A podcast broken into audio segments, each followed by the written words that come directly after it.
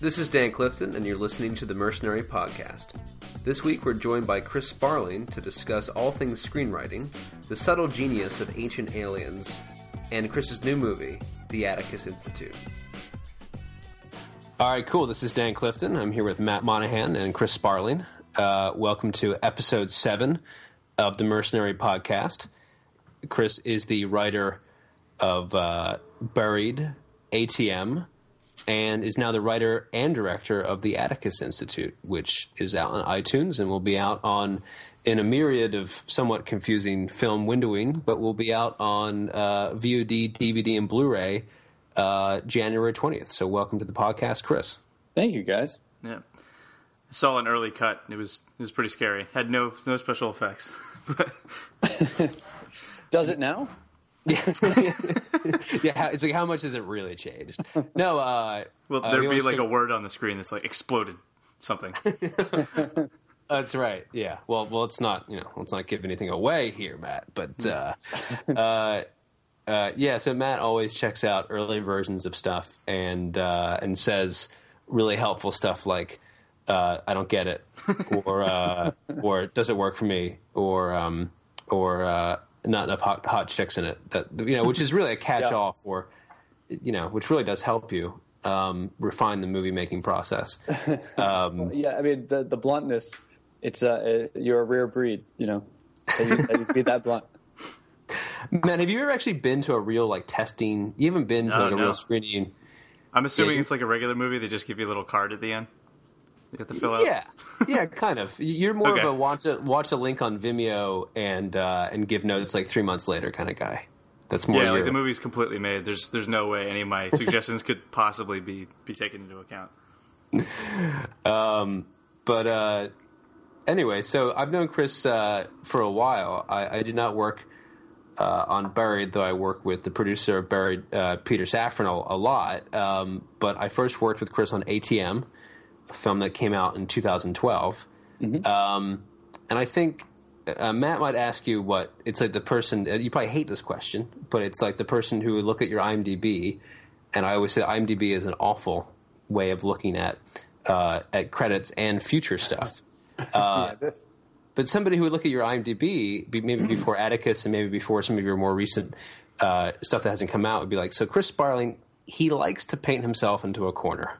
He likes he likes confined spaces because you're you're uh, not your first movie, but um, because I think you made obviously you had done a few shorts and, and some other stuff, but Buried was featured Ryan Reynolds uh, in a coffin, buried Yeah. alive Yep. and uh, ATM uh, featured three office coworkers trapped in an ATM vestibule.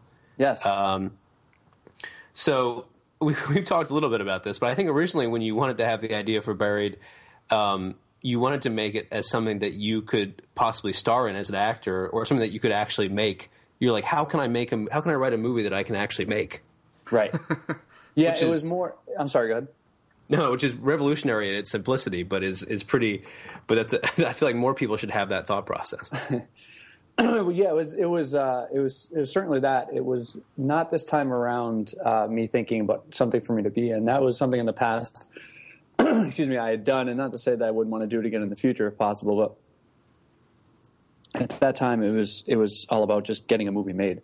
Uh, so the plan was for me to direct it, produce it, uh, obviously write it, and and to do it for pretty much about five grand. That was the initial initial intent with Buried. So I kind of I kind of started from that figure and backed into it and just said, well, what movie can I make for five grand? You know, and I, I made the conscious decision at that point anyway for that film that I didn't want to do uh, a found footage movie, and, and that's not necessarily to say that a found footage movie can be made for five grand or not, but I just decided I didn't want to do that. So I kind of I had to think small. I had to just reduce the number of locations, the number of actors, and and everything else that would cost me money. And it pretty much just left me with a guy alone in a box for ninety minutes. And and so that's that's how I arrived at it. Honestly, I think if you reduce the amount of people uh, further, you'd be making an animated movie because I don't I don't think you can get more more more simple in uh, in production constraints than one guy in a box until you realize that actually shooting that is very Right. difficult.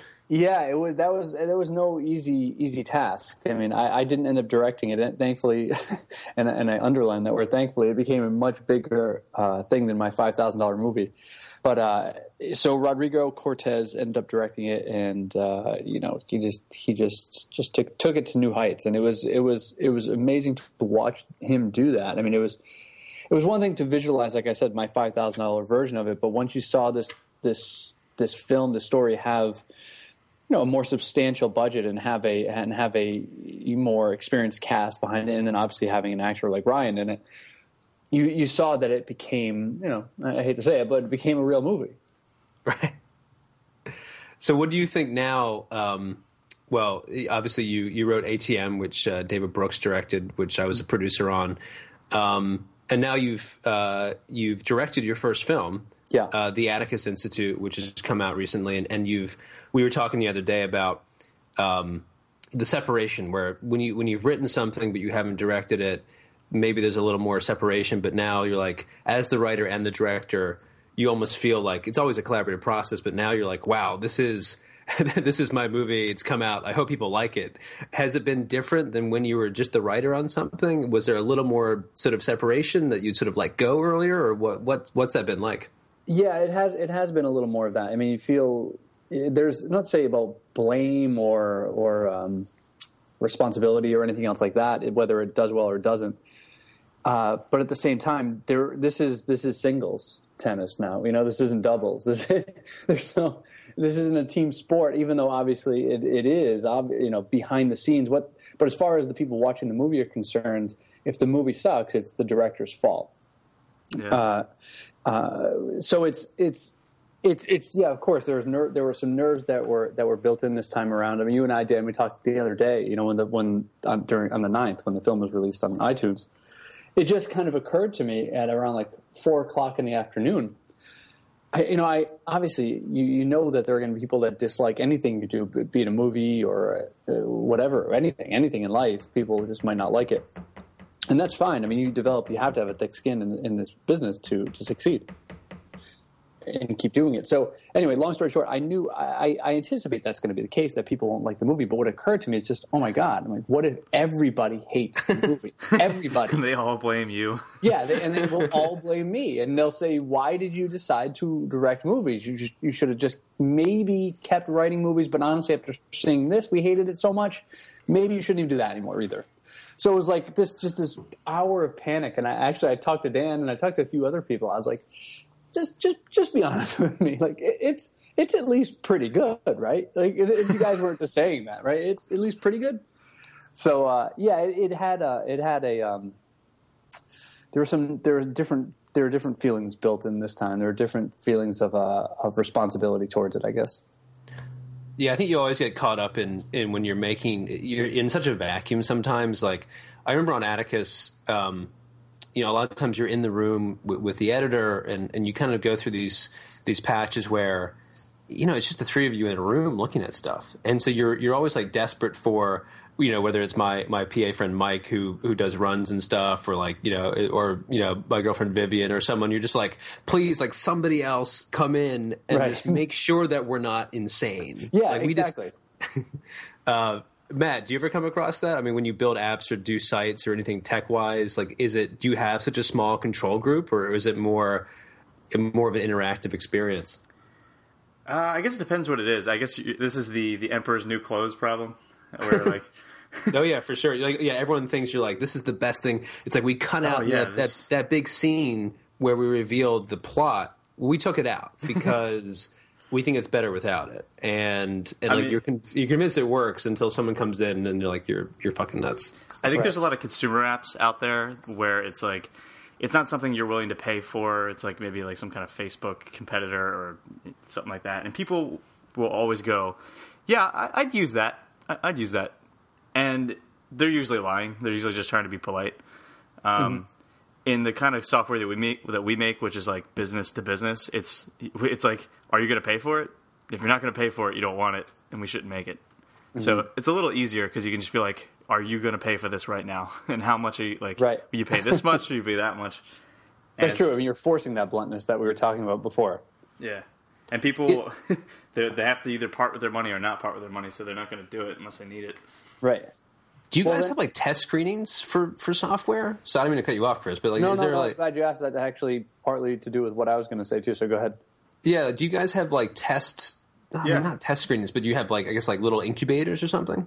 Yeah, we um it's user testing is, is what it's called, and sometimes you like sometimes we'll, we'll test with uh, people that are our customers already, and we're just like, this is the next thing that we're going to put out. Like, what do you think? Uh, and they'll say, yeah, that's something I definitely want to use. No, that's like, uh, and I think we're kind of lucky. Our customers are like really, really opinionated about the stuff that they need because this is like a thing that they're using uh, every day. Um, so if, if we're working on the wrong thing, they're going to be like upset about it. So we get pretty good feedback in that respect.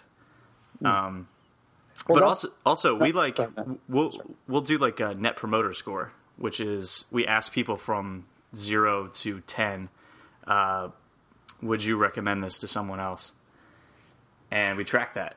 Uh, like we ask them like every quarter, and we can kind of see based on like how people are trending, like our and, and the comments that they leave, like why why did you give us a ten? Why did you give us a zero? So we're like constantly trying to get feedback. We we could Well, it's yeah. important. I mean, that's why you know it's a strange thing, and this was starting to say before. It was when I wrote Buried. It was the first script. Now, before that, I had you know made some smaller, very very low budget things, and in one of those one of those projects, naturally, when I screened it, I did it, you know just a very very simple test screening. Nothing, nothing like a typical NRG screen. Just just people that I knew and some friends of friends that I didn't really know. That would be maybe hopefully honest and I, I, you know, I made up a, a very standard form, one you would pass out on a, at a test screening, where it was just questions, you know, some specific, some a little more broad, but they were all things that I felt needed to be answered honestly. You know, things like, were you were you confused? Uh, was there any part of it that confused you? And if so, what? Uh, did you like the lead character? And if not, why? Did the ending make sense to you? Did you like it? I mean, down the line, it was just very, very specific and, like I said, somewhat broad questions, but all pointing for to, to a very specific, um, you know, for a very specific purpose. And so, naturally, when you do that uh, at the point when you're you're editing the film, if you if you get if you get a form back that says there's there's huge problems and they're all and you're seeing maybe 60% of the people are identifying this one huge problem it's probably a huge problem. But Yep. the thing is at that stage you have to pay money. You have to spend money to fix it. You know whether it's in the editing room that's adding time to what you're paying your editor or maybe you're going shooting pickups or whatever the case may be you know as we saw with atticus dan when we when we got to a point with the edit we realized there was there was basically movie missing. You know there was just story missing that we needed uh, that just wasn't there. It just wasn't in the original script.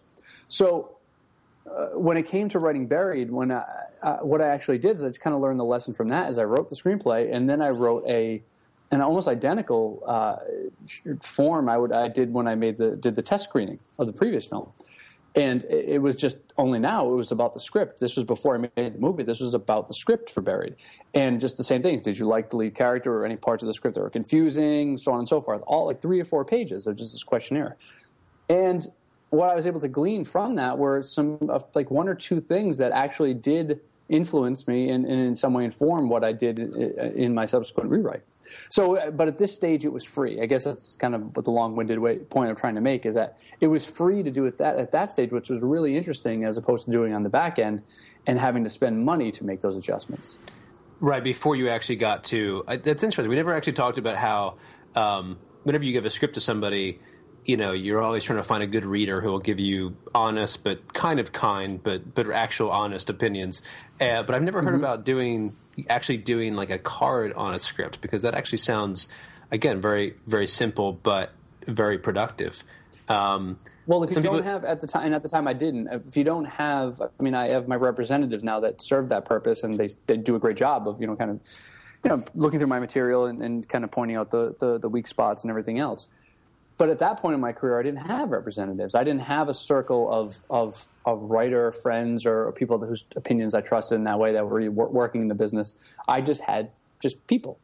I just had everyday ordinary people that just knew what made a good story or didn't. And it, these are going to be the people that watch a movie. They're just average moviegoers. So it kind of it, it actually, in a way, uh, provided a unique light on the whole thing. Yeah, I'm sure most people, uh, someone much smarter than myself said this, but I think I think that 90% of edit problems are are script problems, are things that uh, not necessarily issues with the script, but stuff that you just didn't have, or stuff that just mm-hmm. wasn't just wasn't quite fleshed out, or, or just wasn't quite there to the point where because generally you spend so much time executing and prep like how are we going to get the scene? How are we're going to do this? How how is a stunt sequence going to work? That the execution usually maybe there's one or two gags or one or two things that just doesn't quite work from an execution level you know but maybe you shot a scene at a carnival and it's just really loud but you but you knew that was going to happen but usually it's stuff where it's it can be on the script level and i think that you know down the line you you mentioned nrg that's the nielsen uh, nielsen like the TV box ratings people. Mm-hmm. And doing a Nielsen screening can be up to twenty thousand dollars to get them to recruit three hundred people to do the cards. To, you hire security. Like once you're actually making a movie, it's like building. We, we mentioned we said that making a movie is like building a set of condos. You know, once you're actually building it, like you're spending so much money. like mm-hmm. everything you do just costs money. So I've never heard that story about you actually doing a test screening for your script, but that makes a lot of sense. Yeah, at the time, as I said, I didn't have the um, you know I didn't have the people now that are able to to read my material and give me their feedback, and you know even to say, I mean, the, the feedback is different now too because that also includes you know viability in, in the marketplace and everything else like that. And, and, back then, obviously, that's not what I was seeking from those people. I was just looking for feedback on on the script, on the story, on the characters, so on and so forth. But um, but no, I mean, it just uh, it was just you know in a way, it's it's kind of emblematic of the of, of the bigger point we're all making with just the importance of you know having your material in a way just well it's actually it, it, goes back to the very first thing we said about that bluntness you know being having those people that will be able to stand in the room and either tell you this sucks and, and, and you are crazy or no this is this is pretty cool and you're not crazy after all. Yeah it reminds me when i had a band in high school and uh, everyone was very polite about how like they're just like yeah yes yeah, it's pretty good but there was one guy that would just be relentless about how bad uh, my band was, uh-huh. and it just drove me nuts. Well, was, it, was, it, was it me? Right? Was it? Was it, is, it, is, it wasn't that you. is that we're still talking? yeah, it wasn't you, but it was. Um, like I, I just was like, I'm just gonna make this guy change his mind. He's gonna think this this band is so awesome, and eventually, we played this one show that I think we really just rocked. And he came up to me and he was like, "You know what? That was pretty good." And I was like, "Yes." I was like, it, "That it must be good if that kid was saying that it was good." Well, it empowers right. you too. You're right. To get that, I mean, it's it's one. It's weird. It's kind of like it doesn't do you any good to have people pulling punches, and, and yeah. certainly it, to have people just kind of patting you on the back when in reality they're you know be talking behind their hands, saying different things it, it, you know, I did have a similar situation, kind of like a welcome to the NFL moment with this one guy.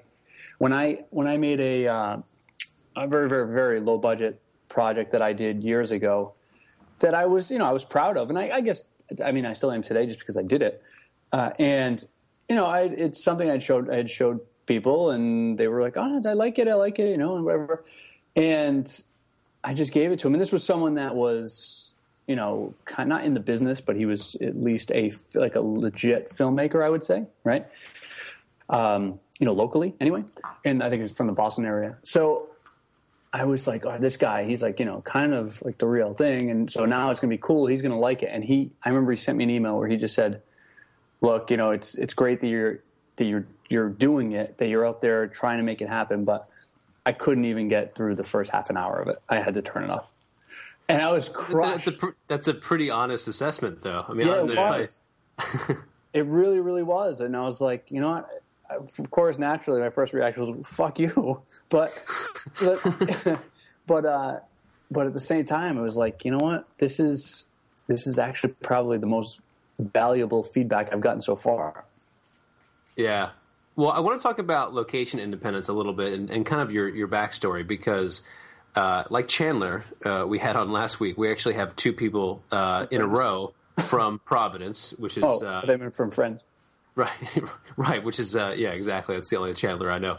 Um, but no, Chandler Quinton we had on last week, uh, not from Friends. I wonder, like, that must suck to have that name. We didn't really talk about it, though. I don't know why.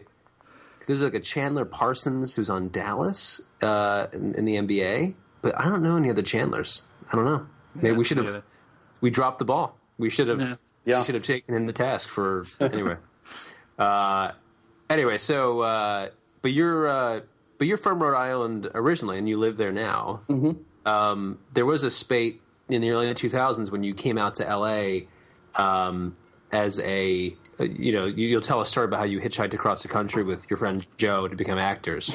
uh, I'm not sure if that's true, but um, but you know you came out to LA uh, as as an actor and, and obviously started writing, and now you're back in in Providence. So what was that journey like? And and do you believe that you're location independent as a writer? You could literally be anywhere.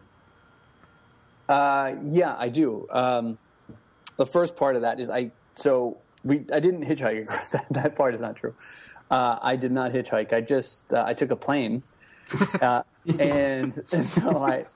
But I, I got here. I was I was well here here being is actually Rhode Island. I mean, should there. I got to Rhode in to L.A. when I was twenty, and I was prim- I was an actor. So that's I moved out there to do that, and so I I just you know, I just took on too much. I was acting. I had left college halfway through. So I started taking classes at UCLA, just college classes separate from that. So I was taking those classes. I was taking acting classes. I was going to auditions. I was waiting tables. So it was just, it was like, this is crazy. And so after a while, I started to just kind of take stock of, of where I was at with, with my career. And I was like, well, I go on this many auditions and I get this many callbacks and I've gotten this many roles if I do that math, it doesn't look good. I mean, it's like I, I could be doing this for the next 30, 40 years and, and not get to where I want to be. So I said, I need to kind of rethink that strategy. So I said, uh, let me at least go home and finish college to get that off my plate.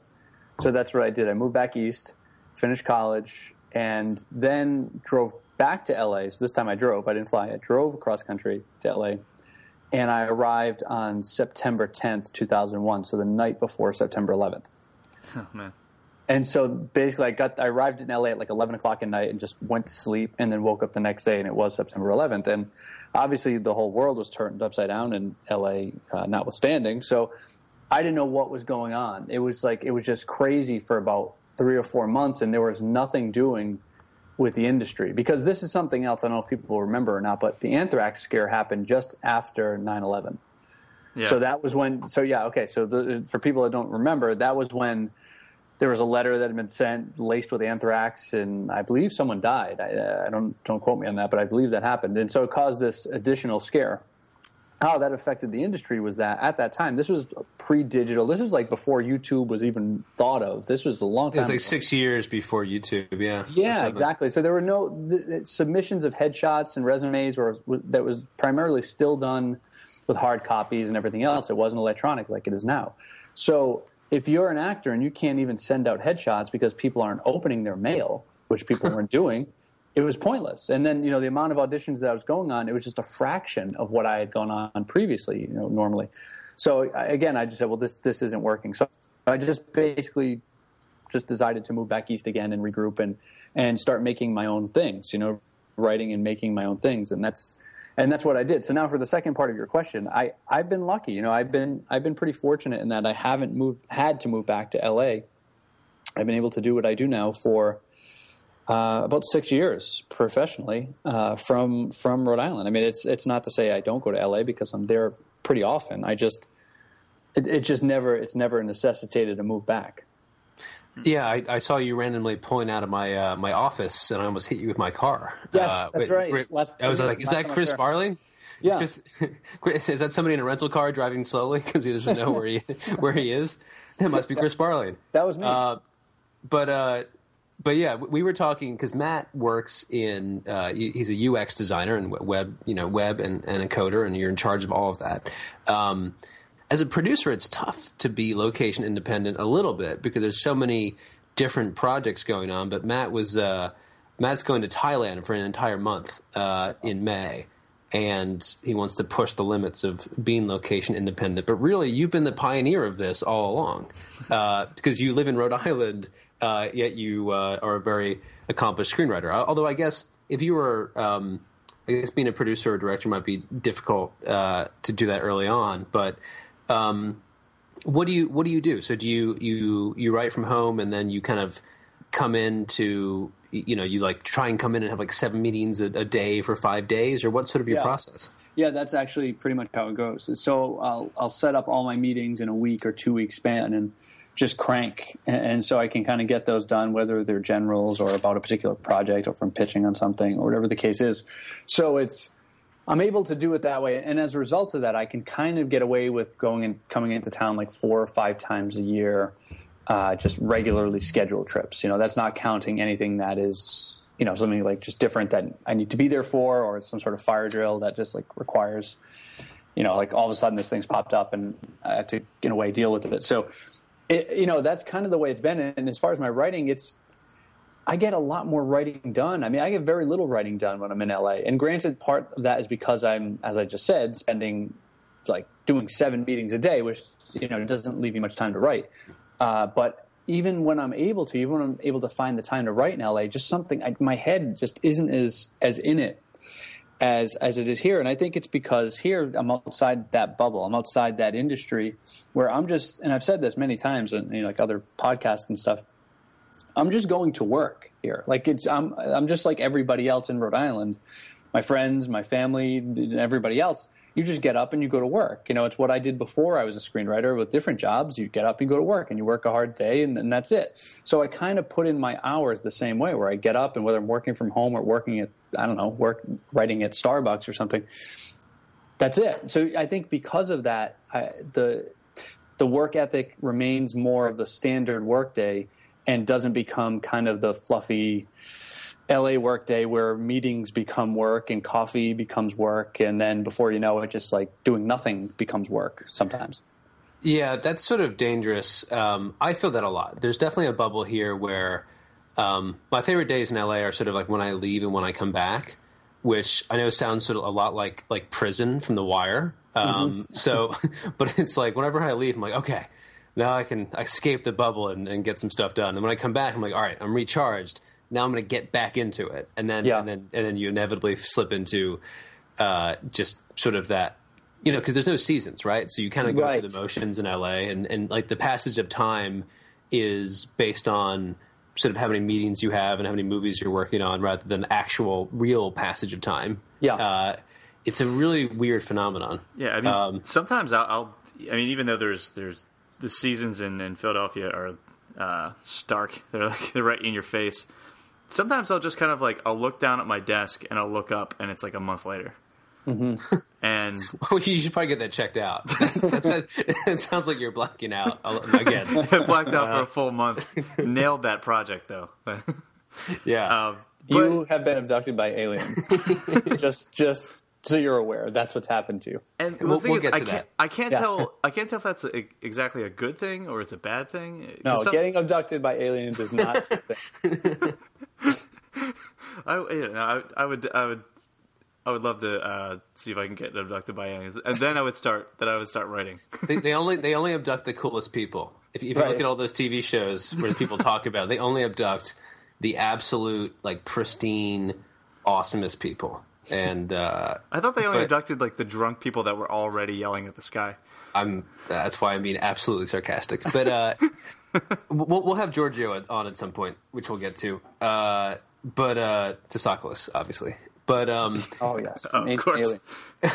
with the Ancient- ta- with the Ancient tan in the Aliens, hair. Ancient Aliens is one of my favorite shows on television because it's you get exactly what you think you're going to get, and I, I've ahead. had to stop watching. I stopped watching a while ago. I used to like it quite a bit, and then it just became way too much of a reach. I mean, Yeah, it was an it's like- interesting, you know, the the chariot to the gods sort of. Uh, just I- I agree idea. totally. And then now it's it's gone above and beyond that to the point of just absurdity. Well, I, have, I, have a, I have a friend named Rob O'Brien who uh, who worked on the Den. Who actually he's like, yeah, I'm a story producer for Ancient Aliens. I'm like, well, what does that mean? And he's like, well, yeah, I just, I, I just write stuff. And um, and he's like, yeah, we're. I was like, Rob, it's season five. Like, you know, you guys are kind of reaching towards the bottom of the barrel here. You know, it's like you've you've sort of covered everything. I'm I'm, imp- I'm impressed. I'm shocked that it's gone on for five seasons. And he's like, yeah, well, there's a whole there's a whole episode coming up on the number twenty three. And I'm like, okay. it's we'll like uh, comes after 22. It's like, well, we it- did 20, we did zero to 22. We just Yeah, have to do 23 now. It's like 23 is a prime number. It's uh, I was like, okay, Well, there was that movie, that Jim Carrey movie. Oh, right, oh, number really? 23. There, So there we must be some significance to that number. I, I can't imagine what it has to do with aliens, be it be it current ones or They ancient. they're starting to like stretch what it means by ancient aliens. They're just like ancient, like extra, like they, they start they start pointing to like um, asteroids and stuff like that. It's like, are the cells that are on asteroids ancient alien technology sent to us? It's just like no, it's it's like it's it's a piece of organic material that's on a rock that's been flying around the universe. like, Yeah, where it's like like plagues throughout history. It's like, well, what does this have to do with ancient aliens? like like the Black Death, like like, and the guy's like, could it be that by having you know this thing and like killing the cats and stuff? And it's like, all right, all right, all right. Well, good good for you. Um, but uh, I'm not sure how we got here. But uh, oh, I just wanted to. You you mentioned the the, the Greek the Greek dude. oh oh, to Socrates, yeah, my yeah, lost yeah. time. Yeah. Matt lost time Oh, on his right. desk. no, no. Well, Matt, and you know, we've been to San Francisco. Obviously, you've you haven't really worked there that much, but it, the weird phenomenon of LA is that you know, there's there's a story I heard. We did a screening uh, at Blumhouse, Jason Blum's ca- uh, company, a few weeks ago, and they have a real compound, it's sort of in downtown Koreatown, and, and those guys, you know, those guys really know, obviously, know how to make genre movies. They yeah, they did Paranormal Activity, they did Sinister, Insidious, The Purge. I mean, they really know what they're doing. And we did a screening there a few weeks ago, and there was like two people who appeared to be bums outside, but they were just like these kids who may have been homeless who had these DVDs, and they were outside, and they were like, oh, "Jason won't return my calls. I had this found footage movie about about hijacking a bus." And it's like, it's like, all right, buddy. But literally everyone here, like everyone in this town, is trying to make a movie or a TV show or something, and it's it kind of gets you after a while. Like, do you do you sense that in San Francisco? Is there any other comp to to sort of the film industry somewhere else, but for tech or some other? Do you, do you get the sa- same sense? I'm not. I'm not sure exactly the analogy you're trying to create. I mean, Just that everyone's very Like- desperate to get into the industry, and everyone in LA Well, sort of wants the same thing, and it's unhealthy. It's completely unhealthy for It's- a city. it's unhealthy in that you get like. Do you remember when we were in San Francisco? We went to this one bar, and you could tell that everyone there worked at Facebook or Google or something that just got funded. And Yeah. we were playing pool, and it was just like everybody was was like talking about like who's that guy like. I, we haven't seen him before. They were like talking about you, talking about me. He's like, I think he works in finance at Google. Or It was it was like uh, almost like an American Psycho moment. It's like that's that's like Peter Halberstram who works. It's like no, that's yeah, they, yeah, they were talking about the, but, yeah, it was like an American Psycho moment about the cards, but about like, did, did that guy exit for like all that money from his little like startup? It was like, and I was like, this is surreal. This is like the weirdest. Like, I, this is what you would imagine an exaggerated uh, HBO version of this would be, but it's like we're in it right now. yeah, it was very weird for me So- after being like exec lunches and being like, well, that guy reps that guy, but he used to be on here and he used to be on his desk. Well, I came up with that guy who used to be on this guy's desk. Yeah, and and, I have- that's like this assistant lunch. that's the part of it that's just like really annoying and it's this like race it's this race to you know live in this really expensive city and you know you're trying to like shove your entire working life into about like eight years uh, and exit and be gone or you know become a venture capitalist or something like that become elon musk that part of it is like really annoying because like th- it's the odds of you actually pulling that off are so low. But the other aspect of it is just like if you know no one and you want to get into that industry and you want to just like make some contacts and get out of there or you know not be a part of that i would advise you to just go. Like go to san francisco live in a you know an expensive place that's really tiny. I mean we did this in new york and it was worth it. Oh um, yeah. Well, Chris, how did you how did you sell buried? Like, how did you get how did you get in the game? Well, I, I was standing outside a Blumhouse. Uh, people thought I was a bum. and no, a, a quick fact about Blumhouse, though, it is a cool little compound he has there. That building, you know, it's just kind of apropos that considering the type of movies he makes, used to actually be owned by Cat Fancy magazine. Huh. Yeah, so that was what was there before. That's Um, uh, that's very a very bizarre tidbit that I thought I think no one else knows, but we, I guess we, we Well, all know it now. Someone there does. That's how I learned. Um, but uh, you were asking me what? I'm so hard. I get my break. Yeah. Um, with buried it was it was tough it was you know i had, i had been a writer at that point because it's transitioned more from acting to writing especially when i moved back here to, to rhode island uh, and you know i just started writing i mean i just kept doing it more and more and i and i kind of i just would i i really didn't have much access and again this is you have to bear in mind this is this is by this point like 10 years ago you know or at least at least well to could say seven years ago right before Buried, because i think kind of that break came six years ago or so. Um, you know, there's no such thing as the blacklist service that you see now, where they where you can post your your your script and get legitimate feedback from people actually in the industry. You know, you had obviously uh, some outlets for your script in the form of the Nicholl and and uh, you know, and, this and just very some, some some competition. Some aren't aren't. I don't know. I don't know if they're if they're what they claim to be or not. But regardless, there just wasn't much access, and and so you just you kind of found yourself a lot of times just writing fade out on one script and writing fade in on the next, and and you just can just continue with that process, and it it thankfully it you know I, I was able to make contact with the person that's now my manager at some point with an earlier script, and that was enough to kind of spark his interest. And then I kept in touch with subsequent subsequent subsequent scripts. Scripts. I can't talk. You know. You know what I'm trying to say. It's late for me. It's like 11:15 at night. Um, and uh, and so yeah, thankfully, thankfully, Buried was the one that finally clicked for him.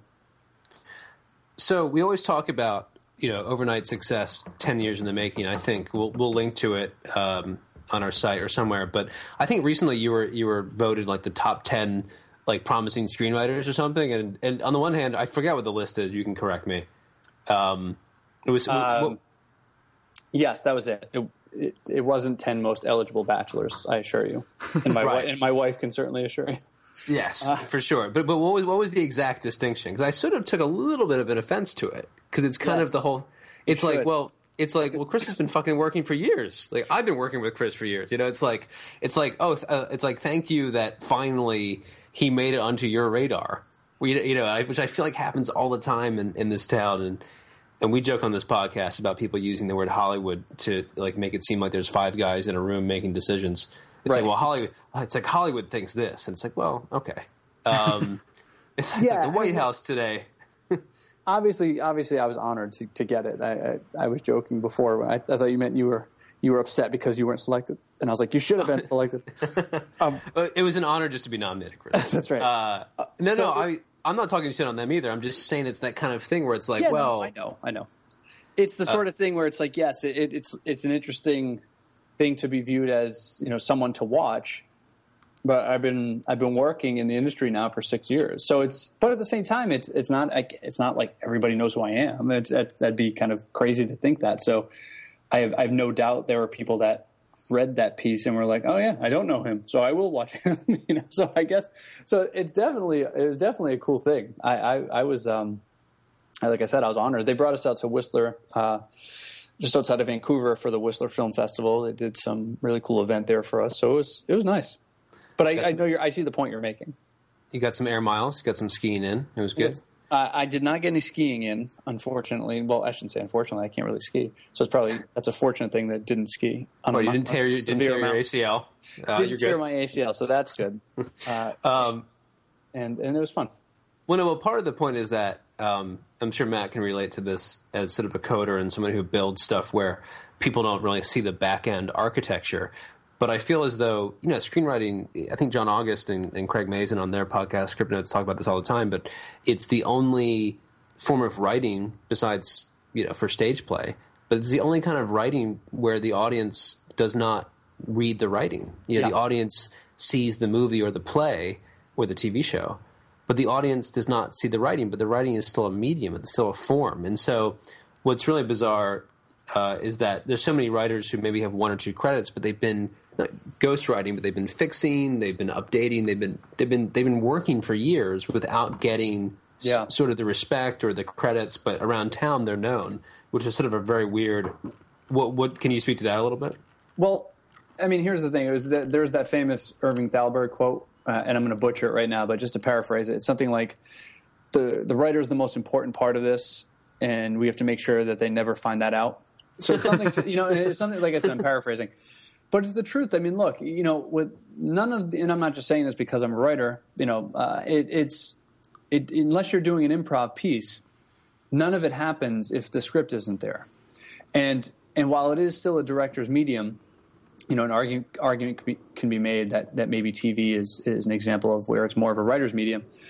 But it's it is an interesting thing to to know that what you're writing is not is essentially uh, it's a blueprint. You know, you're like a you're like an architect. You're just kind of doing the plans, but you're not going to be the one building the building, and you're certainly not going to be the person that necessarily gets the penthouse suite of that building. You know, so it's it, and I think that's partly why, and, and and that makes it sound like it's ego driven or control driven, and that's and that's admittedly some of it, but not all of it. But that's that's all of this has to do with part of the reason why I think I, I want to direct more. You know, after Atticus, you know, where I feel like I want to at least, you know, the bigger pieces. I want to be able to see my vision through just beyond what I've written.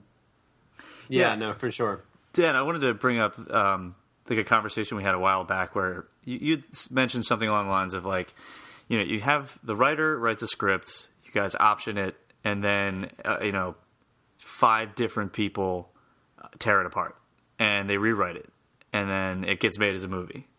And I think I had asked you was like, if well, if that kind of thing is happening, what what do you need the writer for in the first place? And well, no, it's that yeah, no, it's it's the kind of thing where and that's not a typical that's sort of i think the example i was giving you was sort of like the typical development hell sort of example i was like this is the worst this is the worst of of the business right? Where you have a really great idea. You've unfortunately you've sat on it for three years because if you're an independent producer you you need a bigger producer or a bigger studio to get it made unless unless you're going to self finance it. Yeah. And like anything because i was thinking from like the writer's perspective i guess if it's not happening that often it's it's not that big a deal from a, but from a writer's perspective, wouldn't that be like really annoying? well, I think it happens. It happens a lot. I think oh, example, to be rewritten. Yeah, like you oh, write oh, a yeah. script, you're like, "This is exactly how I have this in my head." You sell it, which is good, but you want to see the thing made, and then you I, it's just like, "That's not what I wrote." I've been lucky with the three. Well, obviously with Atticus because I directed it, but eh, now four movies with with the Sea of Trees coming out. It those the, those four movies now I've had produced. I've been lucky in that I've been the only writer on the project, you know, for my original idea. But honestly, Matt, that's that's actually not usually the way it goes. It's kind of it's it's it's kind of common to have to be rewritten, to have your stuff rewritten. And I mean, I've been I've been hired to rewrite other people's stuff. So I mean, it's just kind of I think what happens is the more you the longer you're in the game, you start to just I don't want to say you don't care as much because you do, but you you start to understand that that's how it works like because you've rewritten other people's stuff so then when that day comes when my stuff's going to get rewritten you're just you're just saying it's just like all right cool well i mean that's just how it goes you know? yeah okay what's um we talk about some of like we joke about like the worst pitches we've had because you know matt and i own a commercial company together obviously i made movies matt works in tech um what's the pitching process like chris when you have to when you come in I guess they call it like a writing assignment, right? Like when in when, when you come in and and you pitch to rewrite something. Mm-hmm. Is that sort of generally what it is? Yeah, it is that. I mean, and that's you know kind of going back to your earlier question about what's it like living outside of LA. That is certainly something that hasn't been the greatest aspect of that because I've had to pitch over the phone. I've had to pitch via Skype at times, and pitching in person is always better. You know, if I've already met the people and I know the people fairly well, it's not as big of a deal. But if you if you're pitching to a room full of people and you know they're in a conference room and you've never met any of them or just only met one or two of them, it's just a really weird experience. And you yeah. know that even if you're if even if you're on point, you know you would have rather have been on point. Yeah, it's like the best you could do is like seventy five percent. Yes, exactly. So in in those instances, it's you know there are times where it's I kind of if if I can't if I can't in a way kind of I mean of course I can jump on a plane and, and go out there, but I, I, pitch on a lot of projects. So it's like to constantly be doing that. Then I then I'm at the point where I have necessitated the move to LA because I may yeah. as well just stay because I'm going to be turning around every every couple weeks.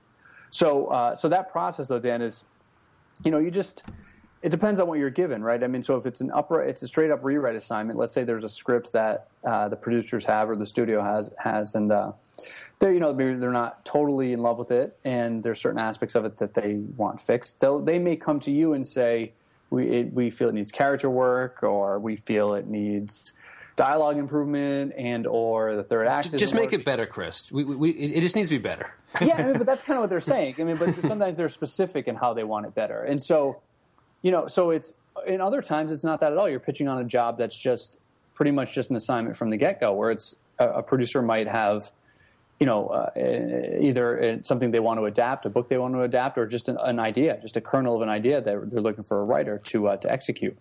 So it, it, in those versions, it's it becomes a little bit of a bake off, especially earlier on earlier on in your career. And and again, that's just part of the games too. So it's it's you versus it's like an audition. You know, it's like you versus five other writers, ten other writers, fifteen other writers. Who who knows? Depending on on the project and and they're kind of they're kind of waiting to hear their best you know their favorite take on the material. Yeah, yeah, that's a, uh, a term we have bake off if we're going directly against a competitor during a sales situation. That's mm-hmm. funny. Yeah. You use that too? Oh, there we go. We, yeah. should, we should add that to the uh, the myriad of uh, the our, mercenary our dictionary. Yeah, the mercenary. Yeah, the mercenary uh, uh, bake off. What was some of the other? Oh, the whisper down the lane clusterfuck. That's when. That's when. Uh, you uh, you have five different people like passing on information. Yeah. To, oh, sub, subcontracting is. Uh, I think I think Chandler said he called it telephone, which right. also somebody at my my company called it the same thing. This is the first time I'd ever heard whisper down the lane called telephone. Uh, but that's pretty good. Um, but yeah, Chris, in terms of so it seems as though with as you said, going back to as the director, obviously you can control more. Um, so how did Atticus come about? And really, I sort of know the answer. The answer is Ancient Aliens. Is is really how Atticus? Because you you were like, okay, so you know, I know you, Dan. Like when you watch Ancient Aliens, if, if you're watching if you're skipping through TV and Ancient Aliens is on, you're you're gonna you're gonna watch three minutes of it, and I'm like, and I'm like, you you're right, you're right. I'm gonna watch at least three minutes of it because, as as we know, the Ancient Aliens form, formula is kind of half truth, stretched half truth, and then complete fallacy. That's right. the Ancient for, Aliens. For a second, you're just like, maybe like maybe and they're gonna be right this time. right this time, you know, this time, you know, what if at the end of this they're they're gonna find something, right? Um, but yeah, it's like there are pyramids. We don't really know how old or how they were built. Aliens. That's like the that's the It's like this is a reach, no evidence. Aliens. Therefore aliens.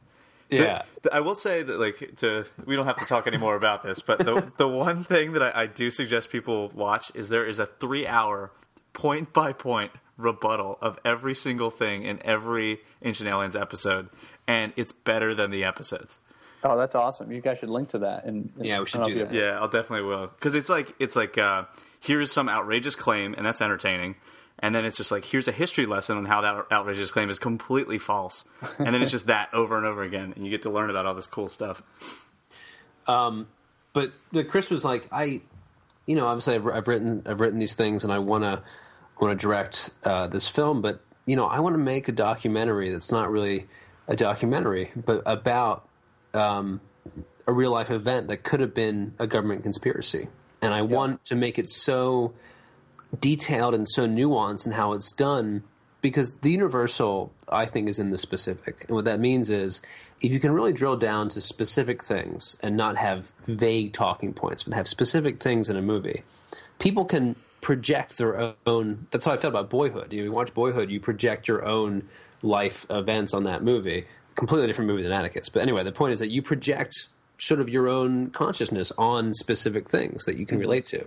And so your your whole thing with the Atticus Institute was I, I want to make a possession conspiracy movie. Uh, or a conspiracy movie that happens to be a possession movie, and I don't think I've seen that before. Um, I think that was sort of the that was the etymology and the genesis of that of that process. Yeah, it was that. But even before that, I had I had been kind of walking around with a particular idea, it's kind of a nugget of an idea for about a year or two before that, and that was just this notion of not even a notion, but just like I said, this this thought that with all these with all these possession stories we've heard and movies we've seen and so-called true life accounts and books and everything else. So all this information is out there. And uh, look, I'm not saying it's real or not. I honestly have no idea. But what has always kind of made me think, you know what? Maybe at the end of the day, it's not real. is the fact that if you had somebody who could do these things, right? If you had someone like these possessed people that can supposedly move stuff with their mind and levitate uh, themselves and, and all these things, right? Read minds. If there was someone actually out there like that, really doing these things, the government would, would, would get involved because there's no way the government would be perfectly okay with this type of person with this type of power Yeah. just roaming freely. They're like a, it's like I've said many times, it's like they're an X Men, like an X Man. You know, they're a mutant. That person would be considered a, a threat to national security because if you have those abilities, what's to say you're not going to use them on a, a state official or whatever the case may be? So that to me was always the definitive point of all right. So I guess it is it is kind of bullshit. So that then led to the, the, the question of well well what if then? Like what if there was a case that the government did step in on? Well then that i mean well then that one would have to be real right? Because they're actually the government is is taking this pretty damn seriously. So that was something i had for a while. I just didn't know how to tell the story. I mean i kind of i i, I thought about doing it in a more traditional way and and you know i just wasn't i wasn't really loving how you know thinking of how this could play out and then i But I- by traditional, you mean iambic pentameter. You mean you mean Yeah. you, you mean you Yes, I mean Shakespeare. Uh, No, it's, Yeah. I feel like you're, I mean, I mean in blank verse, actually. you're um, like so- your thought process might have been like if men who stare at goats was really violent. let's, let's go from there.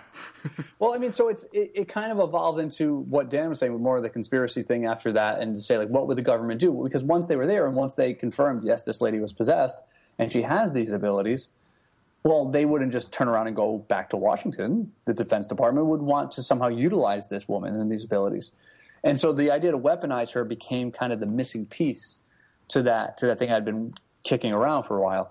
And so I had watched a, a documentary, which wasn't a documentary, it was a fake documentary called uh, "Death of a President," and it was about the assassination of George Bush. Now, it, I watched it; it came out when George Bush was in office, so obviously there was no illusion that this was that this was real. But it was so I felt I felt it was gripping to the point of I went along for the ride, and I think it was largely because the people being interviewed were, were supposedly these people and authority figures. So there was it was the deputy director of this, it was a secret service agent, it was you know the, this person, all these people that were again authority figures. And I always go back to the the Stanley Milgram study, the, the obedience to authority study, because I feel like once, just psychologically, when we hear that sort of stuff, when we hear authority figures saying things, we're just more inclined to believe them because we think the, we just obey them, we believe them.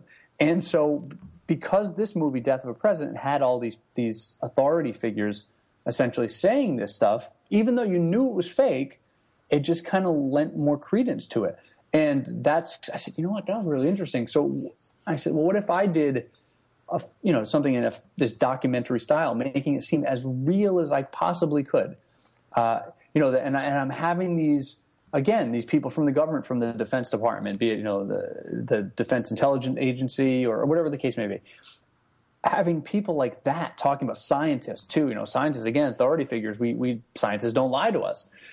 And, and if you if you kind of just litter the movie with people like that and they're talking about something, it just automatically creates this sense of realism.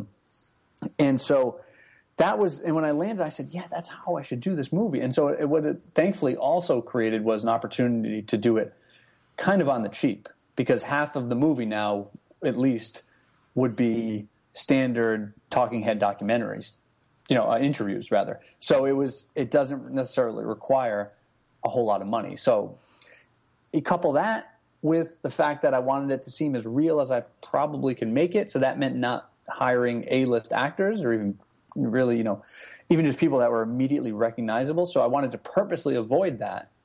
So that now, oh, so just because of that, it means you don't have to spend necessarily a, a ton of money on actors. So it's kind of like it was arriving in a way almost like Buried did, where I wanted to direct a movie, and I was in a way backing into the into the production of it. Well, I would say that you did um, you did set it in the '70s, which is a great Uh-huh. period for conspiracy, but can be. You did make a '70s period piece. I did. So there was a there was a little bit of production value. Uh-huh. There was, yeah, there was. Dan, I mean, this this is certainly a credit to you as well.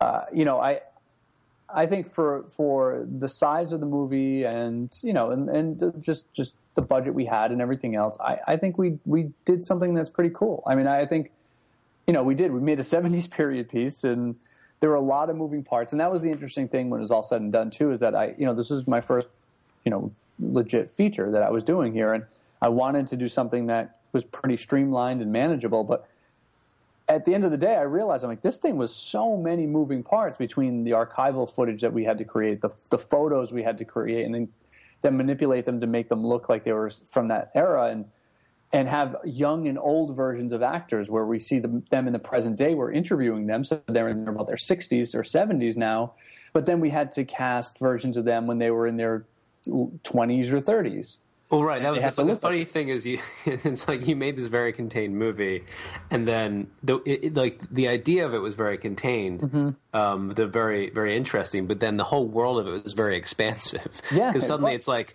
oh, we had these. We can shoot a third of the movie with these ten people who are the older versions of these people, but then we need to cast ten more people who are younger, and then twenty more people who are this. It's like the cast became huge, huge, and. Um, uh, you know, in terms of we built a lot of the sets from scratch was a little bit of money, but at least it allowed us to have that control. Although we did, we built on practical location, which is interesting. Um, but you know, ultimately, you know, from what I'm hearing, and and I think people understand that. You know, I haven't seen a. People say I haven't seen a possession movie that is also a conspiracy thing, and I think people, I think I think people are going to like that. So yeah, um, and we were close. I mean, that, again, another credit to you, Dan, is that I mean, in Matt, I don't, Matt, I don't know how much Dan told you about the process early on.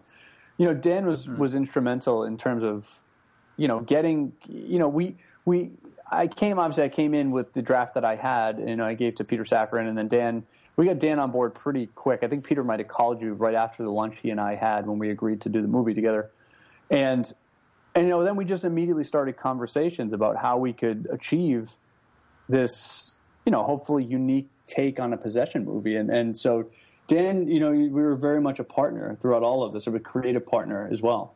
Yeah, no, for sure. I think it's the kind of thing where, and again, you know, uh, Peter, who we, I guess we've referenced a little bit on this podcast, but you know, Peter, um, one of the reasons why you haven't been rewritten, actually going back to that part, is that you know Peter loves working with filmmakers. You know, mm-hmm. he, he, loves and. Um, and and he he really once he has an you know he has an idea that he really likes uh, and and picks up a script he loves working with, uh, with writers and sort of respects that process. For people know? who don't know, uh, who's Peter? Uh, Peter Safran runs the the Safran company, and um, he used to be a manager, uh, I guess, in the '90s and early 2000s, and he's become a very quickly has become a very prolific. Uh, independent producer and now studio producer, as he he produced The Conjuring uh, I guess two years ago, and recently the Conjuring uh, spinoff Annabelle, and um, is doing a lot of stuff on that side. I guess I've done six or seven films with Peter at this point, and um, you know, Hours, um, obviously Atticus, Best Night Ever. Um, some of the spoof films that he has, but he's um, no, he's he's tremendous to work with, and also yeah. both from you know, it's like he picked, you know, he made Buried happen because he was mm-hmm. like, I think, yes, he did a lot of people were like, "There's a man in a box for for an hour and a half. Like, what the fuck is this movie?" but um, you know, getting that made and, and and getting you know Ryan Reynolds to be like, "I want to be in this movie, and mm-hmm. I want to. I'm going to go with that." So, um, you know, when he mentioned that, you know, you had this idea for this, and it was like, because his you know his thing to me was like, how can we make this? It's like, how can we make this for the budget, but also make this big? How how can we make this feel big and, and feel like a much bigger world? So um, I give him a lot of credit, but I think ultimately Atticus is very weird. It's very creepy. It's very not to give anything away, but I think thematically there are you know it is a demonic possession film, although it's a, a twist on it. But I think thematically to me, what's special about it is who exactly becomes the bad guy mm-hmm. throughout the process as the government gets involved and people make decisions. Um, and the whole idea by setting it in the 70s as how can we use this woman's uh, gift or curse for our own advantage, I think really gets interesting. So. I wanted to ask one question about like just the nature of movies that are made to be uh, documentaries, and it's like, do you decide at the outset how how convincing of a documentary you want it to be. Like th- there are some, I think there's some movies out there where it's just like, okay, this is a documentary format, but you know, this is a movie. I, I understand that. And then there's some that people really believe might have been real. Like, Well, that's the goal. I mean, for me, it, it's weird. Like, there's, you know, I and I, I don't know. Maybe it's. I think there's an early poster for the film that came out, and you know, at the top of the poster it said the only case of you, the only case of possession recognized by the U.S. government, and that's. I mean, that's what's in the film. I mean, that's what we say in the film. But you Yeah. know, there in King Kong in the film, they say there's a giant ape on top of the Empire State Building. Well, that doesn't mean in real life that's true. So it's it's it's interesting how that kind of again it's weird you know I, I told people about it early on i said well i'm making about this movie this it's a fake documentary and i would say that and this goes back to what i think i said before about the psycholo- psychological impact of, of of referencing authority figures where i'd say oh yeah i'm making a fake documentary about about the only government confirmed case of possession. And people would go wow that's cool. Is that real? Like, no i just got through saying it's a fake documentary and it, people just kind of just latch yeah, on to certain. Things. You want it to be real. You, you really I do. want You- it to seem as real as. Uh, and uh, Dan, you probably heard me. I probably sound like a broken record to you. My goal was always for it not to try to pull the wool over anyone's eyes and make them think they're, they're this is based on anything true. Or, or my goal was simply I want it to seem as real as possible, so that if you were flipping through the channels and you came upon this movie with no idea what it was, it would seem so real you would actually think it is right.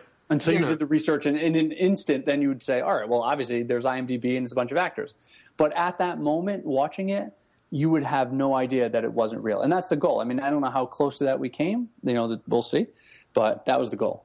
Yeah. it's I- the nature of escapism, you know. It's like even though people, like you said about that conversation, because you're a pretty straight up guy, and it's like even though people were told at the outset it's a fake documentary, people still, you know, everyone's like, well, oh, well, uh, Judith Winstead, the, you know, the person who is, uh, you know, the main character in, in this film, and was she, you know, is she real? Can I Google her? That that's like what people just think immediately, yeah. right and I mean, what did you guys think of the fourth kind? Did you see that? i did i thought it was cool I the Gold actually- Circle movie, yeah. I- Because I- there were some people that came up to me real. and they were just like, "Yeah, I think that those, you know, the the footage that's supposed to be the real footage that that was real. Like, did you see it? Like that? How crazy that was? Well, you're dealing with a few things there. You're dealing with that came out in 2010, and I actually really like that movie. What's interesting because uh, uh, Gold Circle, uh, Paul Brooks made that movie, and what's Oh, interesting, really? Okay. yeah, what's what's weird is that that movie got buried because it came out the same weekend as the original Paranormal Activity. And Yeah. many people Well, remember this. People thought was, that was real too.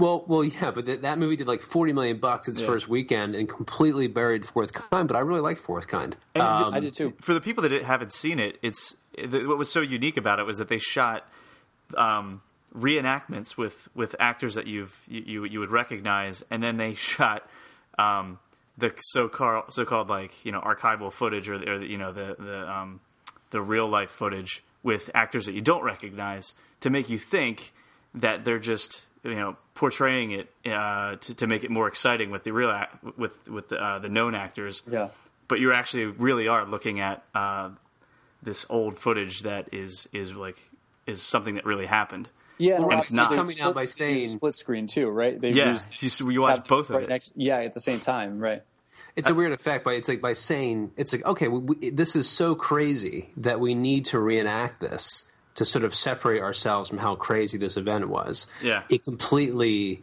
not pulls the wool over your eyes, but there's this dramatic irony that Yeah, 'cause I- suddenly. I had to go look up. I'm like, what is there parts of this that were based on something? Like, what is going on here? Like, there were some parts where I'm just like, you know, you know that that footage that's supposed to be real. That's not real. That's just that's an actor. That's Well, just what it doing spoke to, though, you know what, Matt, and I think Dan, you were starting to allude to this uh, earlier, was it came out at a time where you could just find out, and you would have known. You would have, and that's the thing about a type of movie like this now, where you, you know, Blair Witch was able to do what they did because of when it came out, Right. Right, and this is. I mean, if you, I knew that, is, and I watch, I'm kind of like stammering because of the point is, I was trying to, as I'm watching the fourth kind, I'm thinking, wow, this seems pretty real because here you have the fake one on the on the left and on the right is the real one. My God, so that must be real. But then you just stop for a second and say, but I've never seen this footage on the right ever, and there's these crazy things Yeah. happening. And Like, I've how did never I miss seen this? How would I miss this on you know when everything it's ubiquitous now, right? I mean every every piece of video footage, even at that time, was available for people to see and and shoved in front of you. It's So- almost like you need to do a found footage Kennedy movie where you take all the like the Zapruder film and stuff that has been dissected. Like you almost need to find stuff where, where it's in completely in the public sphere and then add like a little twist to it. That's Yeah, a ter- it's a terrible idea. But I'm just getting at like like what you're saying is But it's almost could, as though you you could do that. You could take some piece of footage that is absolutely real, edit something in there, and be like, "Hi, did you see this? We found this thing." And you could you could make it so subtle that you could make an entire documentary about dissecting that fake footage. yeah. Like well, again, that gets the into a whole other other category of stuff. But yeah. But that's, I mean, to getting back to your question about Atticus, I mean, that was, it was never my desire in the first place to try to do that. But even if it was, you can't anymore. You can't do that anymore. There's no way when, especially when you just, when even IMDb exists. It's like, how fast is it to find out that something, that these are a bunch of actors? It takes two seconds. So, uh, you know, I, I- again, I never had that desire in the first place, but it's, I don't see how you could pull it off these days otherwise, even if you wanted to. Yeah, I think we were just trying to find the most interesting medium to sort of capture this experience. Yeah. You know, it's sort of um, that allowed us to make the movie for the price, but also to then have the control to to do lots of interesting stuff. Um, I think, but uniquely because of the way the film is, like people are very creeped out by it because there's so much detail about how this woman was found, how you know how her her family sort of abandoned her, which is not to give too much away because it happened so early on. But th- this woman, you build up this mythology that honestly works very well, in my opinion, in Talking Head because it's like you go into such detail about the origins and the mythology of who this woman was, and then all of a sudden she has she has these sort of unexplained powers, and it just gets it gets very creepy very quickly. So Well, I think Um, I, you know. I think I don't know if there was fear early on. Uh, I don't know if you had any, Dan. I don't know if Peter did. Or I don't know if anyone else involved did about the talking heads because I, obviously there was always the concern that it's going to be boring, right? You have a bunch of people telling instead of showing. I mean, that's not what you want to do in a movie, obviously. So, I and you probably heard me say this on set. I always viewed it as as these people. If you if if you can get the performance out of them, which I hopefully was able to get, and I think I did, uh, because I thought they were great, not because of me, mostly because of them. Uh, if you're able, it, it, they became campfire ghost stories, right? Think, and I always kind of just felt as though it created the right atmosphere for the scares. When you're around a campfire at night and people are telling ghost stories, all of a sudden things that normally wouldn't scare you, a little twig snapping in the woods or what, eh, uh, you're you're super like charged at that point once once you're passing around those ghost stories. So the littlest thing, you're primed. The littlest thing kind of sets you off.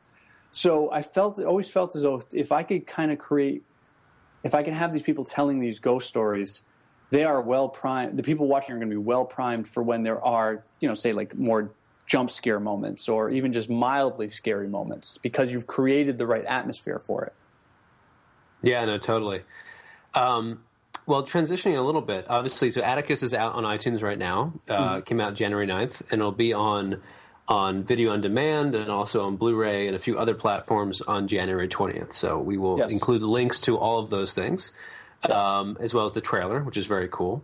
Um, and uh, and then finally, you know, uh, I want to talk about Sea of Trees a little bit because I actually don't know too much about it. Um, I remember you got a phone call while we were editing Atticus, and you were like, "I think you were very excited because I think it, it got the green light, and uh, and that was exciting." But um, it has a pretty impressive cast. Um, it, Beth McConaughey's in it, uh, Yep. Naomi Watts, and Ken Watanabe. Uh, That's right. Is it?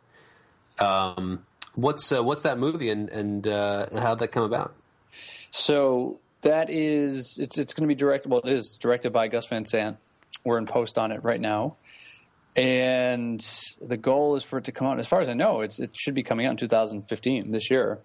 Uh, so how it come about? So I I wrote the script. I kind of it was weird. I, I had had some success in the past with Buried and ATM and some other jobs that I'd done that didn't necessarily get produced, but I kind of found myself being stuck in a in a particular box, no pun intended, and you know I, I needed to break out of the, that that place, you know, just being pigeonholed as the guy that writes these small contained little movies and and so I, I just made the and thrillers on top of it, which is kind of in, more in my wheelhouse. But I, I wanted wanted to do something different, so I kind of purposely set out to do do something totally different. And I learned of that forest, the the Sea of Trees, Aokigahara, which is second to the to the Golden Gate Bridge. It is the, the place where the highest number of suicides occur per oh, year. right, yeah, I've heard of this place. Yeah, You're, so you're, you're a very place. dark soul.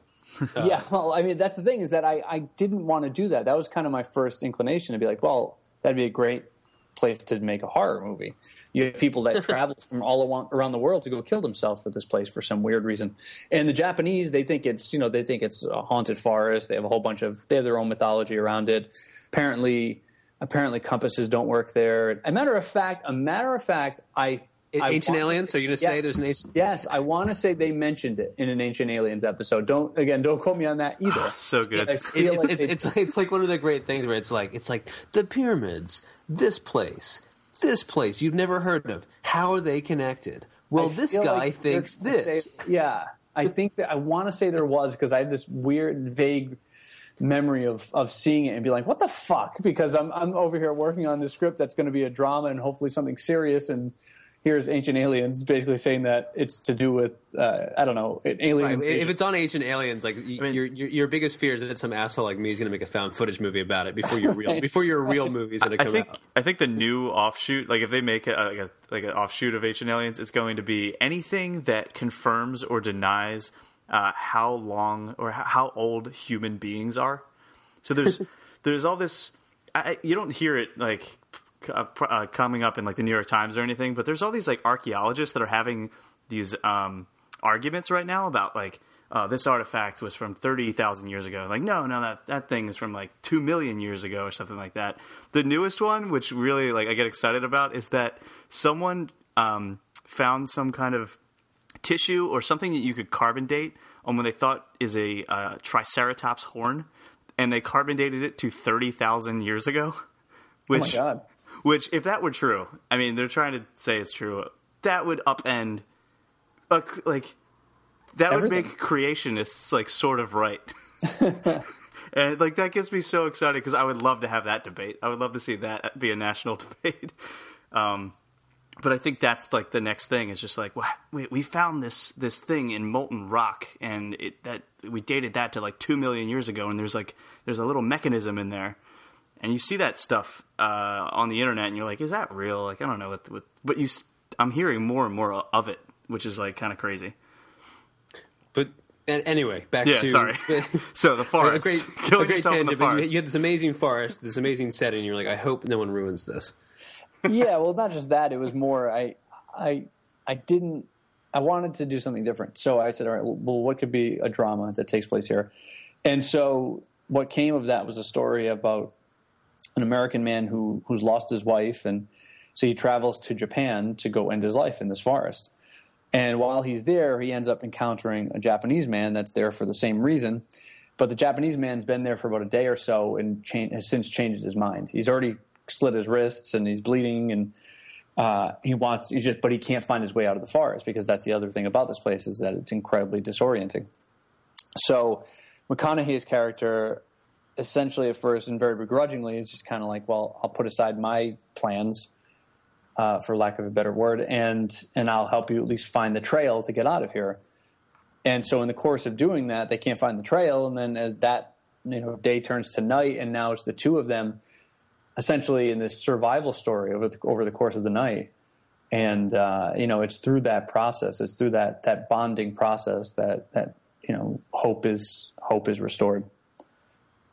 Yeah, That's well, cool. It obviously seems a lot of room for obviously great character development and and and you know you you have a bunch of great actors in that film. So um, just to be a part of the reconnaissance, which is a great Yes. term, the, the McConaughey res- uh, Renaissance uh, is uh, reconnaissance. yeah. Well, what was it like to be on? I mean, were you on set for? Where, where did that shoot? Yeah, I was. I'm a, I'm a producer on on it as well. Um, awesome. It it shot up in Massachusetts, the majority of it. Shot a little bit in Japan, but uh, we pretty much doubled uh, different forests in Massachusetts for uh, for the forest in Japan, which was great for me because again, being in Rhode Island, it only took me like forty minutes, if that, sometimes to get to set. And I you know, I was going to say like, that's actually shockingly convenient. Yeah, it is. Where, like you, normally, like that seems really randomly convenient that it would actually be in Rhode Island. Yeah, uh, I mean in, in Massachusetts, but um, but uh, that's awesome. So when's that going to come out? You think like September or towards the end of the year? I'm not. I, I'm honestly not sure. I mean, we're pretty far along uh, with the edit. We just did the score uh, about a week and a half ago, and you know, it's just tough to say. I think it's a matter of where they want to launch it. You know, what makes the most sense uh, in, in, terms of uh, getting the most exposure for its launch. I don't know if that means Cannes. I don't know if it means Toronto or Venice, or but I would imagine that would be the plan. I, I would think that the idea would be for um, and the producers on it, like the primary producers on it, are Gil Netter uh, who did uh, Life of Pi and The Blind Side, and uh, Ken Kao, who's a kind of new and up and coming producer financier. Uh, so uh, it's kind of more their call than mine, what, where the launch is. But so I'm, I'm actually just as curious as you are. That's cool, though. It seems as though I mean it's obviously a, a bigger picture with um, obviously you know a great cast and a very well known filmmaker. So I mean, do you feel like you know the first ten years to sort of wrap up? Do you feel like the first like ten years of your uh, of your filmmaking life has sort of transitioned a little bit? You know, because obviously you've directed your first movie, mm-hmm. um, and now like what's what's next for you? For me, I mean, as far as what else do I have going on that's tangible, or well, sort of like you know, obviously after the first ten years of, of having a great success with, with Buried, and then doing some other stuff, and then and then directing this first movie, and then having you know, a, a, film that you've written. I mean, obviously showing up on the uh, screenwriters to watch list being the pinnacle of this, but no, but now like, uh, what do you think the next ten years? You know, like the sky's the limit, right? Like, what's what? What do you? That's the goal. Yeah, I mean, look, I I, I didn't get into this to just to kind of just um, I don't know play AAA ball. You know, I, I came to play in the majors. I came to play on the All Star team. Uh, and I came, I'll just kill the metaphor, and I came to win the World, World Series. You know, so it's like I, I, that's kind of the goal. I mean, it's I think part of what if that happens, what will help it happen is it's what I said to you earlier, just kind of that the work ethic. It's I, I have, you know, that if this if this did work out, if this did say when I was twenty, and I was one of those people where an overnight success really was an overnight success uh, I don't know. I have no idea how far I could have actually gotten uh, with it. I might have had one break, and that might have been it. But I, those ten years, as much as they were a grind and they sucked uh, in a lot of ways, I, I, learned my craft. You know, I got better at what I do for a living now. And so now that I'm here, not only just does just maturity help in some ways, but it, you know, I, I feel like I feel like I'm at a place where I have what I need. You know, I, I put in the time uh, to, to, to figure out what I need to do and what I essentially need to be to be successful doing this. So, you know, so that as far as you know, if you wanted tangible examples, other things I'm doing. I mean, I I have I'm doing Mayflower uh, series, Mayflower limited series for FX that I'm writing and producing, uh, and I also have a project for uh, for uh, Warner Brothers that Daniel Espinosa is directing and uh, Leonardo DiCaprio is producing and maybe starring in. We'll see if decides to do it or not. There you go. Yeah. so so I mean it's it's it's I I mean it's I feel like I'm you know I'm getting the opportunities that I wanted. You know again the bigger opportunities, the you know being thought of more than just doing contained movies and and that was it, this is largely to do with taking the somewhat not risky step because of the worst case scenarios. I could have written Sea of Trees and nothing could have happened. Uh, but you know, it, the, this, these opportunities are largely as a result of taking that risk. Well, it seems the lesson is um, not like be be thankful you you uh, weren't as successful early on because it really made you hone your craft. But it's like not be thankful that you had failures early on, but I guess just being able to continuously develop and take stock and, and just you know it's a marathon. I mean it's a huge cliche, but it's it's a marathon, not a sprint, and you just got to keep doing it. You know. So yeah, yeah. I mean, look, had that guy not eviscerated me when as, as a critic, essentially when he said, "Look, I couldn't get first through the past past the first thirty minutes of your movie," you know, I could have just kept going along making movies that really weren't that good and and I would have kind of just stayed in the, in the small circle of whatever tiny little festivals, and people would have continued to pat me on the head and say "good job." And but that could have very well been the extent of it because you know, but you know, getting fully, truly going full circle now, you know, because maybe that bluntness early on uh, was that necessary, you know, to just kind of to make me realize, no, it wasn't good, and I do need to work harder. Right, like if you know you needed that like sports movie, you know the coach is like, like Chris, you're you're changing too many plays in the huddle. Like yeah. you're, you're like you, you, have so much talent, kid, but you know you just can't keep on like this. We're just not going to win. uh, so uh, yeah, I guess the lesson is just even if your friends, if your friends have wrote a song or have have written something or they painted something, just just be a dick about it. Just That's tear, the lesson. just tear, just it apart. tear it apart because. Yes. You're doing them a favor, is I guess what we're saying. yeah, that's pretty great. Well, thanks for coming on. I, I really appreciate it. Obviously, we'll we'll pump out the uh, the the Atticus love, but um, no, it's been fun to talk about this different stuff. Yeah, same here, guys. Thanks thanks for having me. Yeah. So, yeah. Cool. All right. Thanks, Chris. We'll talk soon. All right, guys. Take care.